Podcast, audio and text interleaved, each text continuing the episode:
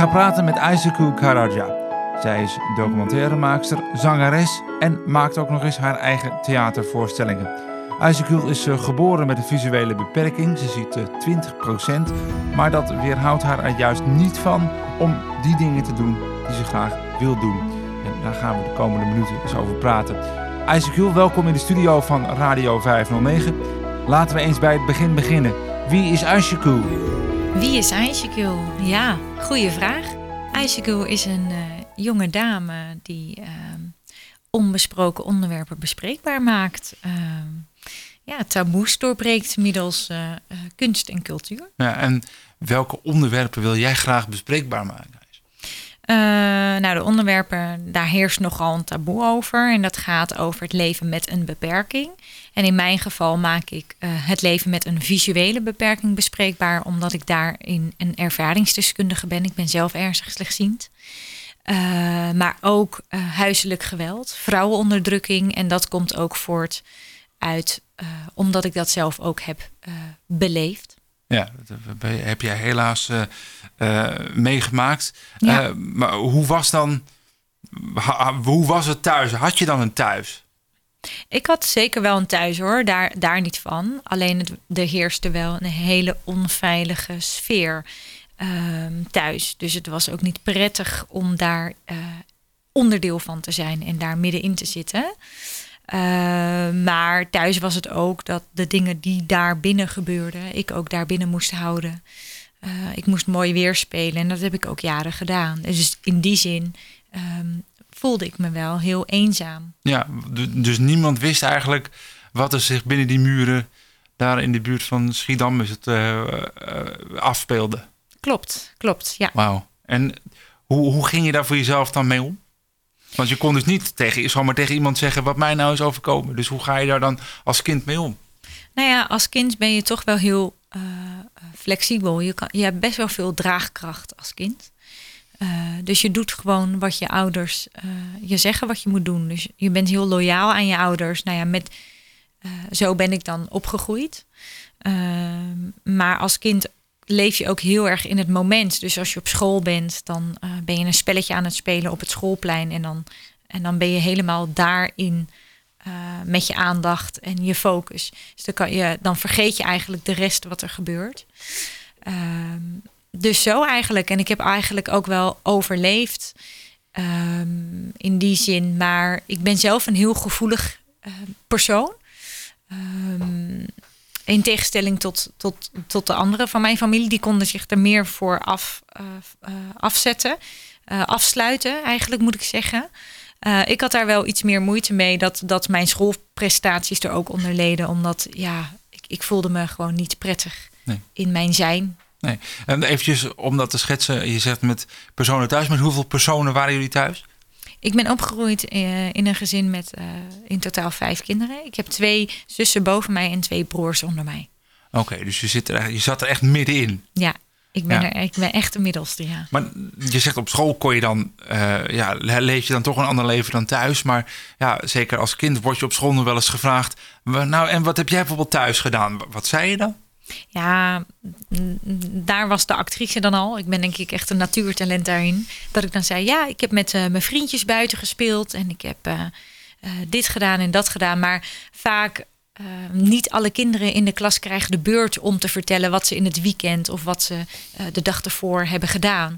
Dus ik, ik werd steeds stiller. Ik stak dan niet mijn vinger op om te vertellen wat ik het weekend had gedaan. om maar niet door de man te vallen.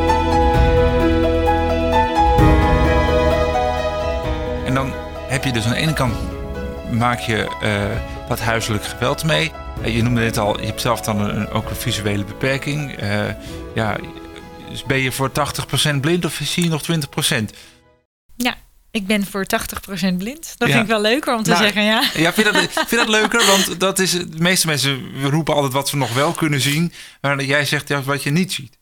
Nou ja, ik heb ook ooit gezegd van joh, ik zie 20 procent ehm, en dat is me heel dierbaar. Maar ik zie alleen de mooie dingen van de wereld. Dus die 80% ellende zie ik niet. Ja, dat, dat scheelt een hoop hoor. Ja, dat scheelt, dat scheelt van zeker een heleboel. Ja. Ja. Maar um, dus dan had je dan uh, dat, dat huiselijk geweld. Je hebt een visuele beperking. Um, hoe werd daarmee omgegaan thuis? Het feit dat je minder zag dan uh, je broers en zussen? Nou ja, omdat uh, mijn ouders een niet vanzelfsprekende huwelijk hadden, was daar dus ook minder aandacht voor. Uh, mijn moeder voornamelijk was meer bezig van ik moet mijn huwelijk redden, ik moet mijn gezin redden. En daarin heerste ook wel veel onwetendheid omtrent uh, het hebben van een kind, een persoon met een visuele beperking en wat zijn de mogelijkheden binnen Nederland qua stichtingen, organisaties, lotgenoten, uh, evenementen. Um, ik heb toen destijds ook vanuit Visio een, uh, een uh, ambulant begeleider gehad, die dan vanaf mijn vierde jaar meeliep op school. Ik heb ook op een regulier onderwijs gezeten. In de eerste instantie werden we doorgestuurd naar het speciaal onderwijs voor blinden en slechtzienden. Daar zijn we toen naar een open dag of een kennismakingsdag uh, zijn we naartoe gegaan. En dat ik als klein meisje vond het geweldig, omdat ik alle aandacht kreeg. En ik zag kinderen zo dicht op de tv zitten. En ik dacht, dat wil ik ook. Ik mag dat thuis niet. Ik moest altijd op de achterste bank zitten. Want als ik dan voorin zat, te dicht op de tv, dan zouden mijn ogen nog slechter worden. Waarvan oh ja. ik dacht van, kan dit nog slechter dan? Ja, ik zie het nu al helemaal niet, dus wat maakt dat nou? Ja, precies. Ja, ik zat op de achterste bank en ik dacht, ja, ik zie, ik zie gewoon helemaal niks, maar prima.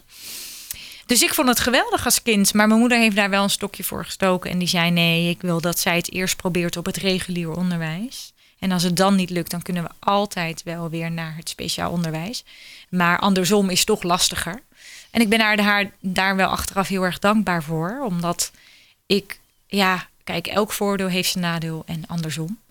Uh, maar ik heb wel alles eruit gehaald wat erin zit. En ik heb wel geleefd in de maatschappij zoals die echt is.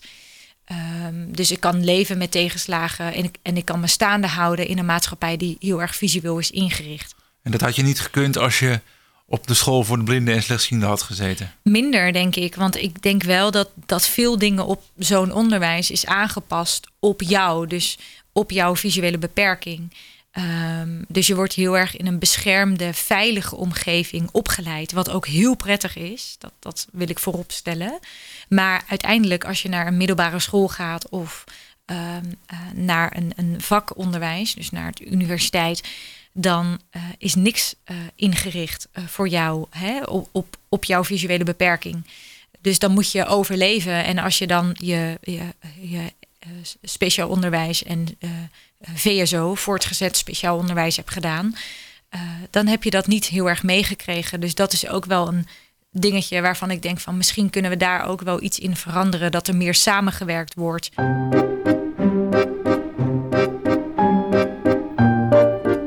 Hoe was dat dan op die reguliere school? Uh, nee, in de kleuterjaren ging het gewoon vanzelfsprekend. Je speelt meestal. En, uh, maar ik had wel uh, bij de kringactiviteiten dat dan de juffrouw iets deed in de kring en dat ik het dan niet zag. Van het veterstrikken bijvoorbeeld, dat kon ik niet. Ik, uh, in groep drie viel ik ook door de mand. Um, want ik had, ik had schoenen met of rits of klittenband. Maar ik had ook schoenen die dat hadden en ook veters. En die veters raakten los. En toen raakte ik in paniek, omdat ik nog niet kon veterstrikken. Nou, daar, dat heb ik wel geweten ook. Want ik kreeg echt op mijn donder van mijn meester: van kan jij nog niet veterstrikken? En toen realiseerde ik op dat moment van oké, er, er is iets mis aan mij. Um, het klopt niet dat ik nu in, in groep drie nog niet kan veterstrikken. Wat is er mis? En ik kon ook de pictogrammen niet lezen in de klas. Want op school wisten ze het niet. Dus ja, je moeder heeft niet gezegd van nou, uh, hartstikke fijn dat jullie uh, houden rekening mee dat ze misschien wat minder ziet dan de rest van de klasgenoten. Op school wisten ze het wel, okay. want ik had een ambulant begeleider die, oh, die van, ook van Visio, ja, die, exact, ja, exact. Um, die dus uh, informatie heeft gegeven, maar het was voor mij niet duidelijk. Ik wist het zelf niet dat ik zo slecht zag, zie nee. ten opzichte van. Nee, dat is, omdat dat is jouw wereld, dus voor jou bestaat er dan niks anders. Exact. En ik dacht ook heel lang dat het meeviel uh, ten opzichte van mensen zonder een visuele beperking. Ik heb namelijk alles gedaan. Ik heb autorijles genomen, ik heb scooter gereden. Um, ja, midden in Amsterdam. Oh, wow. Ja, oh, ja. Wow. Dus, dat, dus ik dacht altijd dat het meeviel. Maar sinds echt een, een, een jaartje, denk ik, dat ik me realiseer dat het helemaal niet meevalt. En dat ik best wel veel mis. Ja, maar hoe, hoe ik, zit, ik even, probeer even het reisje te ver- verwerken hoor. Eh, fietsen snap ik, want dat doe ik zelf ook. Maar autorijles midden in Amsterdam met, eh, met een beetje zicht, dat moet toch echt wel eh, iets bijzonders geweest zijn.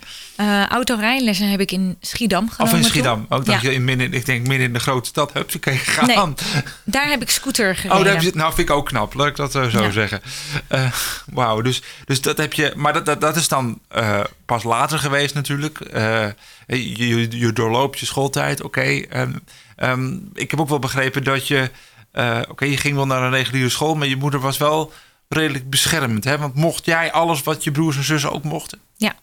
Ik werd wel eh, als gelijke gezien binnen de familie. Oké. Niet anders, andere benadering. Maar eh, mijn moeder, die, als ik dan haar aankeek van mam, ik moet daarheen, dan zette ze me wel af. Weet je wel, dan ging ze wel met de auto en dan haalde ze me op. En als mijn zus dan belde van ja, mam, kan je me dan ophalen? Nou, regel maar hoe je daar naartoe bent gekomen, dan kom je ook weer, weer- wel weer terug thuis. Weet je wel, dus op die manier had ik wel een soort voorkeursbehandeling. Eh, maar ik ben, ik ben wel dankbaar dat ik ook door mijn zussen niet anders ben benaderd. Nee, nee want dat, dat gevaar schuilt er misschien een beetje in. Want dat, dat, misschien, eh, dat ze misschien denken, ja, zij wordt wel opgehaald en ik moet het zelf regelen. Dat hadden ze wel, ja. Dat vonden ze toen, eh, toen ze jonger waren, vonden ze dat wel echt eh, moeilijk. Van ja, maar IJzergul wordt wel iedere keer opgehaald en afgezet en wij niet. Hoezo dan? Hm. En later begrepen ze wel meer van, oh ja, ik snap het wel. Je zei al, ik, ik acteerde wel eens op school, want dan vertelde ik dingen die misschien niet helemaal waren zoals, ze- zoals ik ze vertelde. Maar wanneer kwam dan het gevoel van, ik, moet, ik wil eigenlijk het toneel op, ik wil iets gaan doen in die richting. Nou ja, ik leerde kennis maken met, met acteren. Dat we inderdaad op school van die activiteiten hadden. Dat je toneelstukken maakte met je klasgenoten. En dat je dan presentatiemomenten had. Ehm, en toen dacht ik, oh, huh? Ehm, als je dus toneel maakt, dan mag je alles zeggen. En je bent grenzeloos. En toen ervoer ik een eh, enorm gevoel van vrijheid. Van, oh, ik ben, nu- ik, het is nu niet gecensureerd. En ik hoef me niet anders voor te doen. Ehm, dus, en, en ik word niet gestraft. Als ik het dus vertel, als ik toneel speel. En toen was de verslaving geboren. En ik dacht, nou, dan ga ik toch gewoon acteren. Want dan kan ik wel alles vertellen. En alles zeggen zonder dat ik gestraft word. Ja, en dan ga je, ga je naar je moeder en zeg je, mam, ik wil actrice worden. En dan zegt je moeder, Dan zegt mijn moeder, hartstikke leuk en aardig. Je mag het als hobby doen, maar je gaat gewoon een vak leren. Ja, en dat vak leren, dat, dat, was je het daar mee eens of dacht je nee, ik wil gewoon op het podium staan, kan mij dat vak schelen? Ja, en toen heb ik me ook stiekem aangemeld op een eh, toneelschool om auditie te doen. En eh, destijds eh, kreeg je nog een brief thuis met de uitslag. En die Oh. brief was onderschept, werd onderschept door Ja. mijn moeder, want ik zat op school. En eh, toen ik na school thuis kwam, stond ze in de deuropening en eh, ze had de brief in de hand. En ze zei, Aisjegul, wat is dit? En eh, ja, ik, ik kon de brief zelf niet lezen. Maar ik herkende wel het logo met die kleurencombinaties. En toen dacht ik, oh shit, dit is de toneelschool. Oké, en toen kon het me niks meer schelen of ik door was naar de volgende ronde. Want ik, ik dacht alleen maar, ik ben erbij en nu, nu heb ik een probleem. En eh, toen zei ze, nou Aisjekul, eh ik kan je niet tegenhouden. Je doet het toch wel, je gaat auditie doen. Eh, maar als jij naar deze school gaat, dan steun ik je niet meer. En dan ben je 17 jaar. En dan denk je, ja, nee, ik heb je steun nu nog wel nodig. Dus ik ben niet naar de. Ik was door trouwens. En ik ben niet naar de volgende ronde gegaan. Dus je hebt hem bewust laten gaan. Ik koos voor mijn moeder. Wauw. Ik was er niet blij mee hoor. Nee, ik, nee, heb echt, nee, ik heb echt tranen vergoten. Ja, dat, dat, Maar ehm, ja, op dat moment, kijk, ik, ik, ik heb echt wel een bijzonder band met haar. Ze heeft heel veel voor mij betekend en nog steeds. En als je dan zoiets hoort van iemand waar je echt onwijs om geeft, ja, dat, dat, dat doet wel iets met je. Dansen in de menigte, schouder aan schouder. Zoveel vrienden in zoveel kringen. Dagen vol met afspraken, nachten vol nonsens, feesten, flirten, zoenen, zingen. En toen ben ik een vak gaan leren, heb ik eh, logopedie gestudeerd. Ja, waarom logopedie? Nou ja, dat is grappig. Een, een leerling eh, eh, van mijn middelbaar eh, onderwijs, die kwam eh, later naar school. En eh, ik zei, hé, hey, waar was je? En toen zei ze, ja, ik heb toelating, loting, logopedie gedaan. Zei ik, hè, wat is logopedie? Ik wist niet eens wat het was. Nee. En toen vertelde ze dus wat het was, maar ze, zij was dus niet aangenomen. ehm, toegelaten. En ze zei toen tegen mij van... joh, IJs, misschien is dat wat voor jou. Ik zei, ja, maar wat, moet- wat moet ik in hemelsnaam als logopedist? Ja, dan kan je stemlessen geven aan acteurs. In het theater kan je werken. Nou, dat klonk als muziek in de oren. En toen ben ik het thuis gaan opzoeken op het internet en eh, ingelezen. Heb ik me gewoon aangemeld voor de toelating. Ik dacht, ja, nooit geschoten, altijd mis. En als ik word aangenomen, doe ik dat wel. Want ik wist echt mijn god niet meer wat ik moest gaan studeren en doen. En toen ben ik erheen gegaan en eh, ik werd toegelaten. Ten opzichte van mijn klasgenoot, die dus heel graag wilde. Dus dat was wel echt ook zoiets heel dubieus. Van ja, ik ben wel toegelaten. Ik gooi er met een pet naar. En zij die het wel heel graag wil. Die, die wordt dan niet toegelaten. Nou, Nee. je, je, je moeder blij, want je ging een echte opleiding doen. Je ging een vak leren. Ja, ik ging een vak leren. En in het eerste jaar van die opleiding werden logopedisten in het theater, in de culturele sector, wegbezuinigd. Oh. En toen ja, dacht ik wel, oh, oké, nou ja, leuk. Waar doe ik deze studie dan nog voor? Eh, maar ik had wel de ambitie. Ik dacht, nou, als ik dan in dit vak echt ga werken, dan word ik of stemtherapeut of stottertherapeut. Omdat ik dat, die twee aspecten heel interessant vond. Omdat het ook met de psychologie te maken heeft. Eh, nou ja, ik heb het uiteindelijk met lood in mijn schoenen afgemaakt. Want die cultuur, die mensen, dat, dat zijn niet mijn mensen. Ik heb ook heel vaak op de opleiding gehoord van... joh, je bent te overenthousiast, je bent te theatraal... je hebt geen logopedische houding. Ehm, dus ik moest heel erg stijf en heel overgearticuleerd... moest ik daar mijn praktijktentamens doen. Eh, nou ja, acteren, hè, dat, dat, eh, dat is eh, niks nieuws. Dus dat deed ik dan. Maar toen op een gegeven moment ging ik stages lopen met kinderen heb ik ook stage gelopen in een speciaal onderwijs, op een speciaal onderwijs. En toen hielp het juist wel dat over enthousiaste en theatrale ging ik gewoon echt soort toneelstukjes met ze spelen om een bepaald klank aan te leren of om taal, hun taal, woordenschat te vergroten. En eh, ja, toen gooi ik al het geleerde overboord van eh, de opleiding. En eh, ja, was ik mijn eigen, was ik een autonome logopedist. Ja, en, eh, maar heeft dat er dan wel voor gezorgd dat je, ondanks dat je dus alles van de opleiding overboord gooit, dat je hem wel gehaald hebt? Ben je gediplomeerd logopedist geworden? Ik ben eh, zeker gediplomeerd. Kijk. En wel met echt een mooie lijst ook eh, aan cijfers. Want op een gegeven moment, kijk, eh, op je stage word je beoordeeld door eh praktijkmensen die gewoon daar werkzaam zijn. En in de eerste twee weken merkten ze aan mij dat ik heel erg zoekende was en dat ik zo stijf en, en heel erg vast zat. En ze zeiden ook, IJsjegul, wat is er nou met je? Want je, werkt met bijzondere kinderen. eh, met een zeer laag intelligentiequotient. En bijkomende gedragsproblemen. Ze hebben heel veel duidelijkheid nodig. En je bent heel, je ben, jij moet de juffrouw zijn in hun ogen. Ik zei ja, dit en dit op de opleiding is zus en zo gezegd. En toen zei dus mijn praktijkbegeleidster, die zei: "Go- gooi alles overboord wat er op school is gezet, gezegd en doe je ding. Doe wat voor jou goed voelt en wat jij wil doen. Ik zei echt. En toen ben ik dat gaan doen. En ja, dat werkte echt. Dat, Ja, dan valt er iets van je af, kan ik me zo voorstellen. ja, en, en het ging zo goed en de behandelingen eh, eh, slaagden en eh, de kinderen vonden het leuk en het ging super goed. Dus ik had voor mijn stage ook echt een 9,5 of zo, of een 9,7 of zo gekregen. Super hoog cijfer. En ik had dan intervisiegesprekken elke week op school, waarbij dan andere leerlingen heel erg er tegenaan liepen om met kinderen te werken. Want kinderen hebben echt een aandachtspan van een garnaal. Eh, maar ik kon daar op de een of andere manier wel weer goed mee overweg door mijn enthousiasme. Ja. En dan, dan ben je, eh, heb je die opleiding toch met succes afgerond. Ja. Maar je wist natuurlijk wel van eigenlijk, eh, oké, in het theater worden ze dan wegbezuinigd de logopedist. Dus die, langs die route kan ik het theater niet in. Maar ik wil wel dat theater in. Klopt, maar uiteindelijk, ik dacht, ja, ik heb nu een studie afgerond. Ik heb een diploma. Toen ben ik gaan solliciteren. Ik dacht, ja, ik voelde toch wel een soort van die druk. Van ja, je draagt een titel met je mee. Je hebt een eed afgelegd. Nu moet je wel daar iets mee doen. Dus ben ik gaan solliciteren. En toen eh, merkte ik dat mijn visuele beperking een grote rol speelde in het ehm, hele sollicitatieprocedure.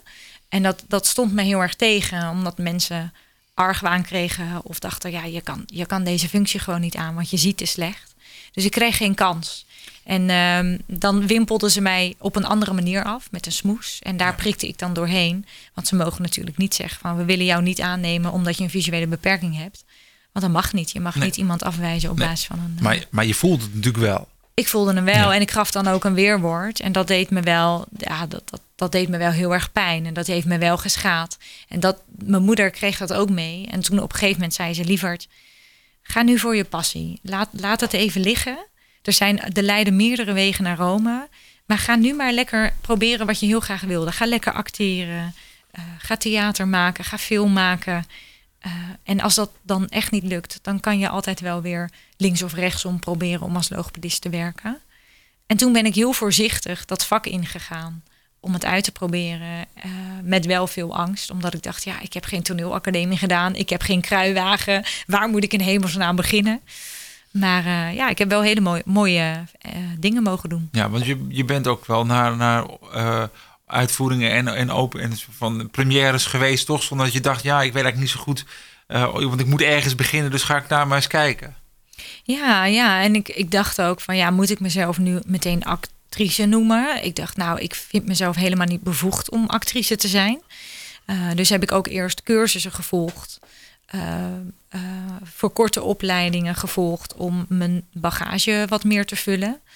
Ehm, en zo ben ik langzaam het vak ingerold. En nadat ik dus wat aantoonbare ervaring heb opgedaan, kon ik voor mezelf zeggen: Oké, nu ben ik wel een actrice. Ja, want was, wat was nou de eerste klus waar- waarbij je zelf dacht, oké, ik ben nu actrice, want ik heb deze klus gedaan. Ehm, ik had wat ehm, bijrollen gespeeld in eh, televisieseries. Eh, waaronder Ik weet wie je bent, Flikken Maastricht, eh, een kinderserie, eh, Gips. En ik heb ook in een speelfilm, een kinderspeelfilm, een, een van de hoofdrollen mogen spelen, Het Geheim van Sofia. Dus dat maakt wel dat je denkt, ja oké. Maar nu- hoe kwam je daar dan terecht? Hoe wie, heb, heb, heb je daar ook op nou, ik zou bijna zeggen gesolliciteerd? Of kom je de, gaat dat via, via hoe werkt dat? Nou, die eh, mijn rollen in televisieseries, dat kwam dan eh, via castings. Eh, er is een heel groot castingbureau in Nederland, die deed op dat moment heel veel. Nu zijn er meer castingbureaus en ja, nu is het wat meer verdeeld, zeg maar. En die kenden mij ook persoonlijk, omdat ik bij hun ook cursussen had gevolgd, of gevolgd destijds in acteren voor de camera, allerlei andere elementen van het acteren. Eh, dus die kenden mij ook. Dus die vroegen regelmatig of ik dan wilde komen auditeren voor wat rolletjes voor tv-series. En op die manier eh, ja, heb ik de kans gekregen om wat mooie rollen te vervullen. Ja, en dan uiteindelijk eh, kom je op een gegeven moment de juiste mensen tegen die je dan weer een stap verder helpen. Exact. En aldoende hè, maak je kennis met mensen en heb je zo je kruiwagen. En ja, ga, rol je van het een in het ander. Ja. Hoe belangrijk is juist zo'n kruiwagen dat iemand tegen jou zegt: Kom, Isaac, we gaan het proberen? Heel belangrijk, want dat geeft je wel een kans om iets nieuws te maken en te laten zien. Bijvoorbeeld, want ehm, op een gegeven moment had ik de ambitie om een theatervoorstelling te maken. En als Theater Rast niet had gezegd van, je hebt een heel mooi verhaal, heel interessant, heel theatraal. Kom, we gaan gewoon die voorstelling maken en we zien wel hoe het loopt. Nou, als jij niet zo'n kans krijgt, dan kan je dat ook niet laten zien. Nee, even uitleggen wie, eh, welke mensen zitten er achter dat theatergezelschap. Eh, theatergroep Ras, dat is een theatergezelschap in Amsterdam. Eh, die kenmerken zich middels diverse theater. De twee artistiek leidingen hebben een Turks culturele achtergrond. Ehm, en zij maken heel veel verschillende soorten theater. Dus muziektheater, echt toneel, ehm, eh, absurdistisch theater. Een heel divers aanbod, maar het kenmerkt zich wel aan eh, eh, diversiteit. Ja, en he- helpt het dan nog dat je zelf ook een Turkse achtergrond hebt, of maakt dat helemaal niks uit? Ehm, nou ja, in die zin denk ik wel, omdat ik ook wel die ambitie had om de Turkse cultuur te combineren met de Nederlandse cultuur, omdat ehm, ik daar ook heel lang mee gestoeid heb van, ja, wie ben ik nou eigenlijk? eigenlijk? Ik leefde heel erg in die twee werelden. Ehm, dus ik heb ook een lange periode van mijn leven de Turkse cultuur heel erg verstoten. Ik wilde geen Turks praten, ik wilde geen Turkse vriendjes, geen Turkse vriendinnetjes. Alles moest Nederlands zijn. Maar dat proces had ik dus nodig om erachter te komen van ja, maar dit ben je ook niet helemaal. Jij bent gewoon een combinatie van. En het maakt niet uit. Je hoeft niet te zeggen ik ben of Nederlands of ik ben Turks. Ik ben gewoon Aysegul Karaja en ik ben gewoon wie ik ben. En ik heb echt wel mijn Turkse kant en ik heb mijn Nederlandse kant. En hoe mooi is dat om dat gewoon met elkaar te combineren. Ja, en dat combineren, dat doe je dus in de voorstellingen die je maakt. Ja, ja.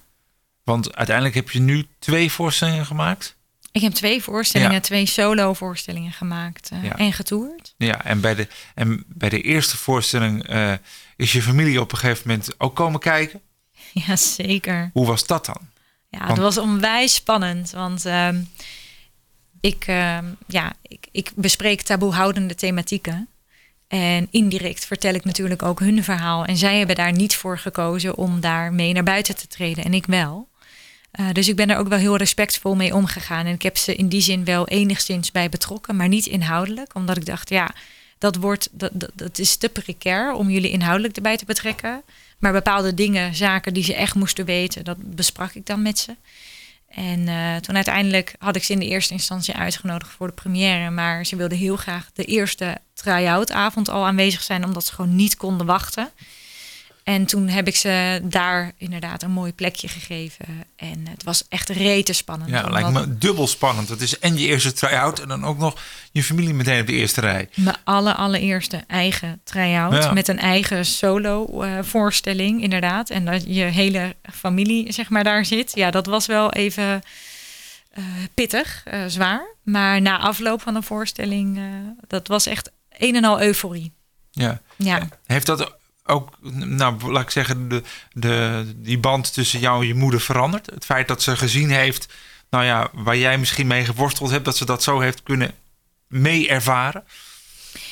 Eh, nou, sterker nog, ehm, nadat ik mijn moeder zag na de voorstelling, ehm, heb ik haar nog echt nog nooit zo zien stralen alsof ze licht gaf. Het was echt waanzinnig. En toen, eh, en alle andere toeschouwers, die wilden niet eens met mij praten, die kwamen naar me toe. Die zeiden: Wie is je moeder? We willen je moeder heel graag ontmoeten. Dus ik stuurde iedereen door naar haar. Zij was eigenlijk de ster van de avond. Maar dat vond ik ook wel heel mooi om te zien, want ik zag toen ook aan haar van. Eh, zij is zo blij. Zij, zij is en trots dat haar dochter dit doet, maar ook trots dat haar verhaal uiteindelijk wordt gehoord en dat zij ook wordt gezien. En dat, dat dit thema daadwerkelijk wordt besproken, dat het geen geheim meer is. Dus ik had zo'n gevoel van: jeetje, ik doe eigenlijk iets wat jij als mijn moeder heel graag wilde, maar die kracht niet had. Laat me gaan,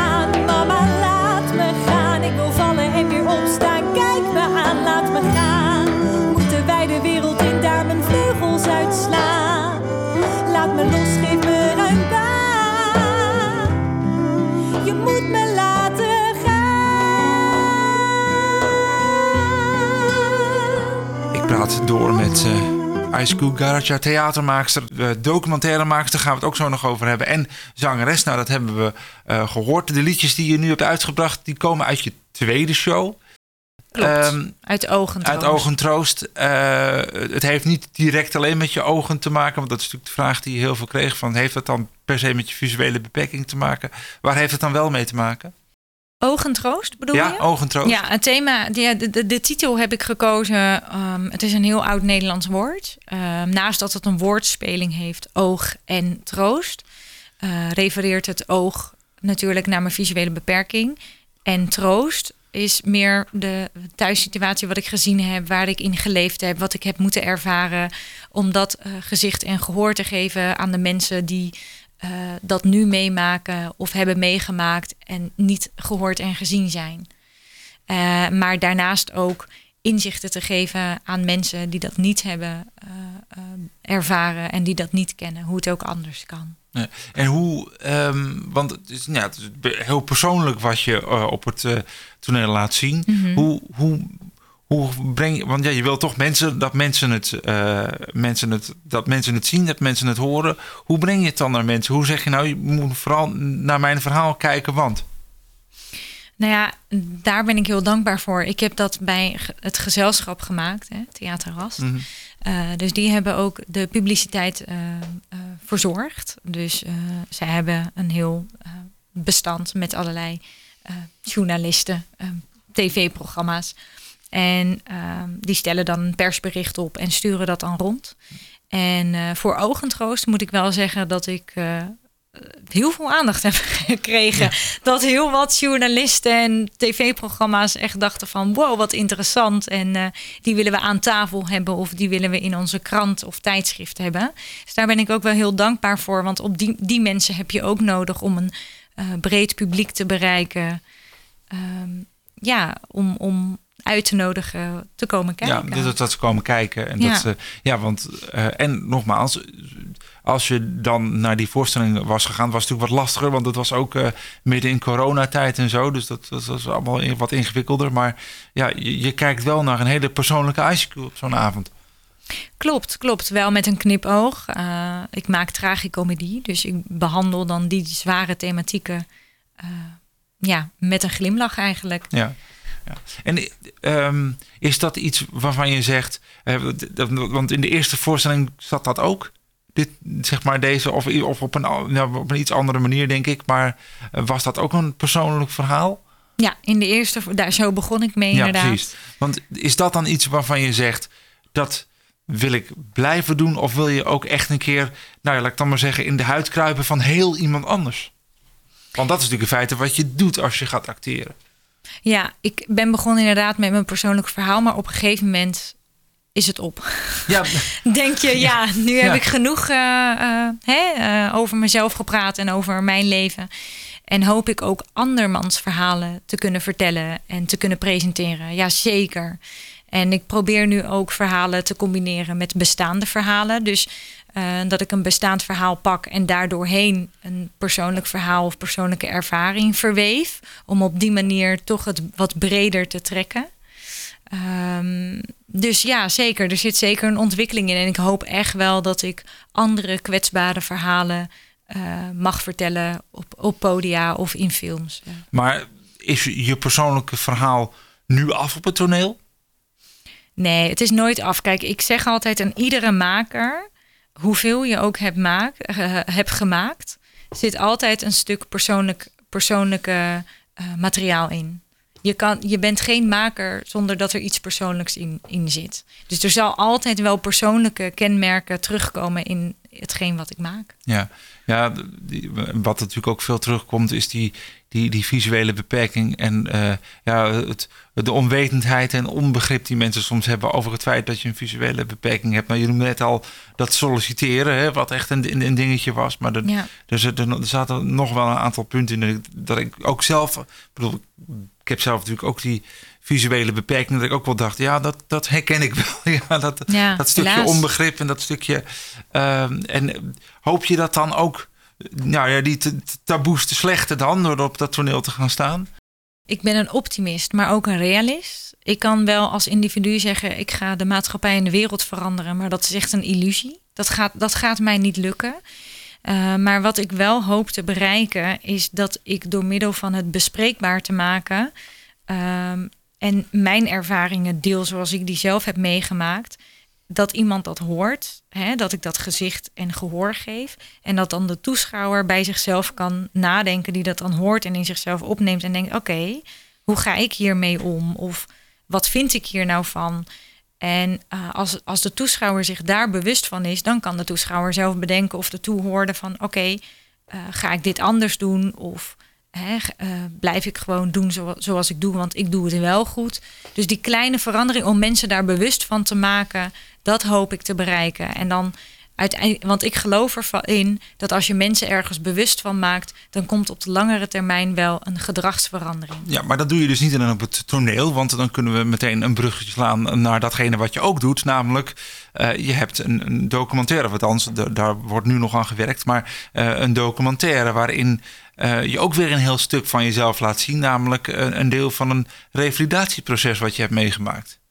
Klopt. Ik, uh, de documentaire is wel uh, voornamelijk toegespitst op het leven met ernstige slechtziendheid. En dat idee kwam voort omdat er is wel veel bekend bij mensen zonder een visuele beperking over blindheid. Omdat blindheid gewoon heel concreet is. Iemand ja, ziet gewoon niks. Tastbaar, een tastbaar iets bijna. Ja, exact. En slechtziendheid is zo'n groot grijs gebied dat ik ook uh, van uh, medeslechtzienden hoor van ja, dan loop ik met mijn stok buiten en dan zit ik op een bank en dan ga ik met iemand appen en dan krijg ik een opmerking van iemand anders. Nou, nou, je belazert de boel. Loop je wel met de stok, maar dan kan je wel je telefoonscherm zien.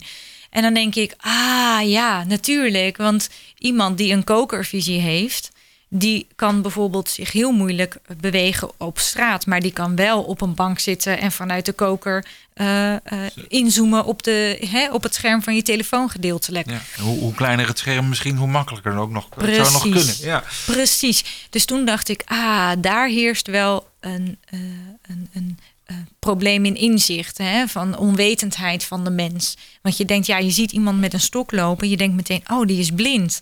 Want ook ik, ik heb een herkenningsstok gekregen. Zelfs als ik daarmee loop, denken mensen ook dat ik blind ben.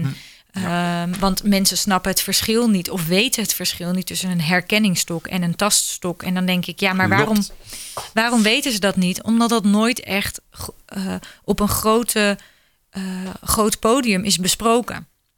Dus mijn ambitie met, met die documentaire is om een zeer groot publiek te bereiken omtrent slechtziendheid. Ja. En daarin zit ook een ontwikkeling uh, in uh, de docu van dat ik al 30 jaar van mijn leven altijd als een goedziende persoon heb geleefd. Dus ik, ik had zelf ook geen inzicht in mijn eigen visuele beperking. Nee, en ik, dus je snapt waar die mensen vandaan komen eigenlijk? Dan? Uh, welke mensen? Nou, de mensen die, dus, die dat dus niet weten. Want je hebt het eigenlijk zelf, zeg je nu net, exact. zelf niet willen weten. Dus nou ja, dan snap je misschien een beetje waar die mensen vandaan komen. En... Exact. Dus ik kan makkelijk ook op hun stoel even zitten en kijken van, Precies. oh ja. ja. Dus dan weet ik ook waar ik op in moet spelen of in kan spelen. Nou, en toen heb ik besloten op mijn dertigste, omdat ik eh, tegen een burn-out aanliep en ik niet meer verder kon, om een intensief traject te volgen bij uh, Koninklijke Visio, het Low Erf. Um, en daar ben ik acht maanden intern uh, behandeld. Drie volle dagen in de week. En daarin heb ik dan heel veel inzichten verschaft in mijn visuele beperking. De hulpmiddelen die er zijn. Uh, mijn energie in balans. En de hulpmiddelen gebruiken waar nodig om uh, wat energie te kunnen besparen.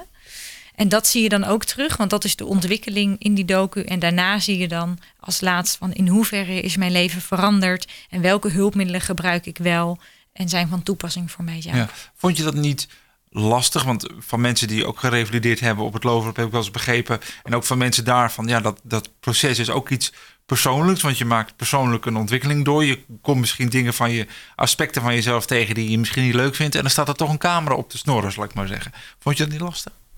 Dat was enorm lastig. Maar we, we, uh, ik begon ook aan het traject uh, midden in uh, de heftige corona, dus in de lockdown. Dus we hadden ook wel problemen met de opnames, omdat de opnamecrew niet naar binnen mocht. Er mocht absoluut niemand van buitenaf naar binnen. Dus ze konden ook niet in het begin van mijn um, uh, traject filmen. En daar, dat is wel echt een gemis, omdat je dan wel de echte reacties pakt. Want het was wel een compleet nieuwe wereld waar ik instapte. Ik instapte ik, ik had nog nooit zoveel stokken en honden bij elkaar gezien. Nee. Ik had überhaupt nog nooit zo'n stok gezien. Gewoon. Ja, zo af en toe op straat wel iemand die even langs liep, maar van zo dichtbij. Ja, dat was, dat was echt heftig. En het was ook confronterend voor mezelf. Dat ik dacht, oké, okay, is dit het dan waar ik dan bij hoor? Nee, daar hoor ik ook niet bij. Dus die ging me ook heel erg afzetten. Dus de eerste weken zat ik veel op mijn kamer. Ik dacht, ja, wat is dit joh? Ja, het was echt. Maar dat soort momenten hadden we ook wel graag. Tenminste, de filmcrew had dat graag willen opvangen ja, op beeld, maar dat kon niet. Nee. En, Hoe heb je dat dan opgelost? Want ik kan me voorstellen dat je dat dan wel wil, wil meegeven in zo'n dook. Want dat is toch een, ook weer een belangrijk deel van het proces, zou ik maar zeggen. Veel in gesprek gegaan met, uh, met het management en uitleggen van joh, um, het is niet een crew van uh, 15 man die ineens uh, komt binnenvallen, maar een heel kleine crew. En we hebben het echt ge, ge, gecomprimeerd tot één persoon die dan. of max twee personen, die eentje met het geluid en de ander met de camera. En uiteindelijk door, door allerlei uh, aanpassingen en, en regels en richtlijnen he, hebben zij toen uiteindelijk na een paar weken wel uh, hun eerste opname mogen doen uh, binnenin de instelling. Ja. Dus daar ben, ja, dat is wel heel fijn dat dat uiteindelijk wel kon. Um, en het was voor mij persoonlijk een heel zwaar proces, omdat ik, ik heb het altijd verbloemd, nooit ervoor uitgekomen. Eh, dus ik zat midden in mijn eh, zwaartepunt. Als in, ja, ik moet het omarmen. En ik zie echt heel slecht, wat ik dus niet gedacht had. Dus ik was eigenlijk gek genoeg niet eens bezig met die camera. Omdat ik zo emotioneel diep in een dal zat. Ja, precies. Ja, dus ja. En wa- wat heeft die revalidatie jou dan uiteindelijk gebracht? Oh, heel veel eigenlijk. Ik ben wel heel dankbaar dat ik het heb gedaan. Ik heb absoluut geen spijt. Het heeft gebracht dat ik het omarm. Kijk, accepteren doe ik niet. Het is een illusie om te bedenken dat iemand met een beperking zijn beperking accepteert.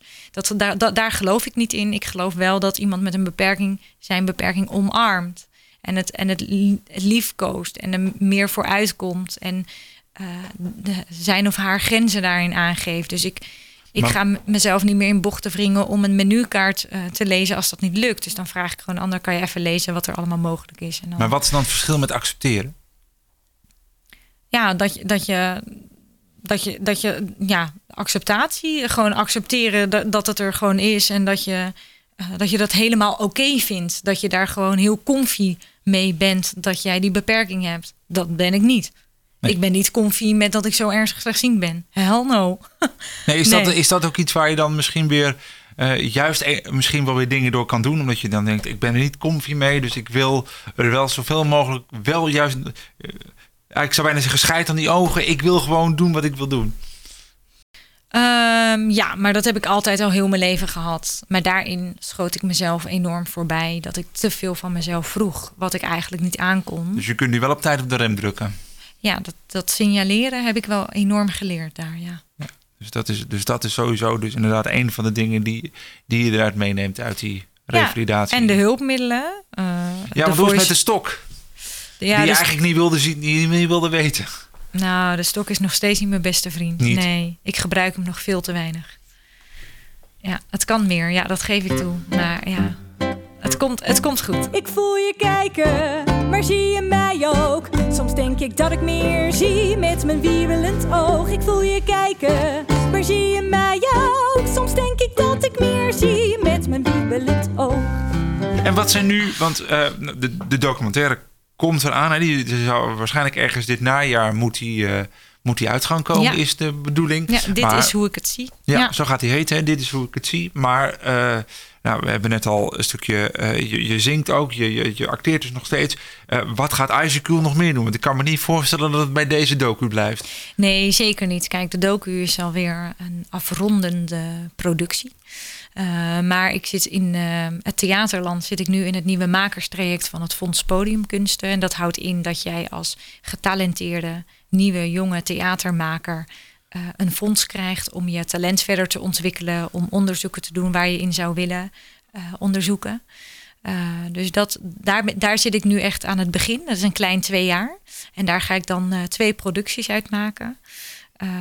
Eén voortvloeiend uit mijn onderzoeksvraag. En die luidt: hoe kan ik andere zintuigen dan het visuele zintuig meer implementeren voor theatrale doeleinden? Dus om een theatraal verhaal te vertellen.